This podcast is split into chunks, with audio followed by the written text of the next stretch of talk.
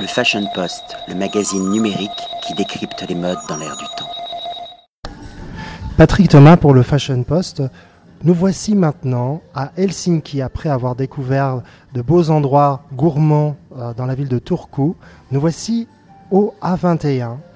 On va pas dire que c'est un speakeasy parce que c'est un bar qui est quand même assez ouvert sur euh, le quartier euh, des designers du Design District accueilli par Daniel and of course we will continue in English.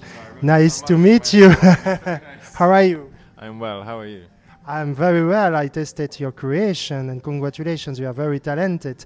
And I appreciated the fact that you create yourself some cocktails. And there is a card, of course, but it's very interesting to ask you your own creation. What's your inspiration? Uh, I would say my culture is my inspiration. Where I come from, uh, well, i grew up in England. I'm of Irish parents. Um, combining the, the, countrysides of Ireland with the um, industrial, historical flavors of England, with the amazing natural herbs and uh, berries you find in Finland, it's it's uh, an incredible combination. Yes, it's very rich because the nature is very important here in uh, in Finland. It's a big source of inspiration, not only for gastronomic uh, job, but for every designer, every creative. Well, I totally agree. I mean, there's one amazing thing about this part of the world is it's so many unique flavors, and um, I, I, remember, I remember to finally deciding to come to Finland, and uh, I knew nothing of the place, and uh, I must say my eyes were really opened by the, the flavors on offer and just this this hidden gem in the corner of the Nordic lands. So. So let's talk about this venue, this uh, bar. It's not. Um, Ave 21. The, the bar exists uh, since a long time? Uh, it's been eight years now. So, uh, originally founded uh, by uh, three friends, and uh, they rose to the top of the cocktail scene. They're still very much there, and well, we're experiencing a new trend now, the decades concept, but for a very long time, A21 was known as the high end cocktail lounge of Helsinki. Can you describe the venue? Because there is two, two different atmosphere. Yeah, we have the front of house, which we've gone for a kind of uh, New York meatpacking district edge, the open brickwork, dark walls, candles, that sort of thing. Uh, more relaxed angle, counter service.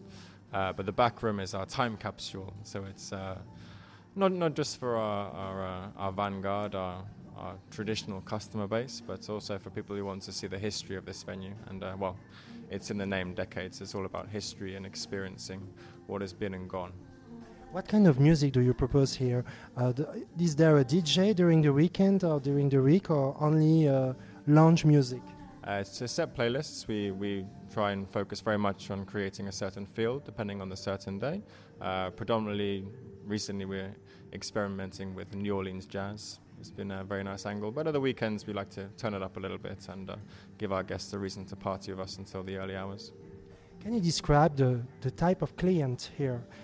I'm, I'm very happy to say that we have an incredibly wide range of customers. Um, it's there was an association before with uh, the cocktail lounge table service element. Of course, it was never universal, but um, well, now we're experiencing a, a, younger wave, shall we say, the new generation who are much more fascinated and interested in the craft of a cocktail.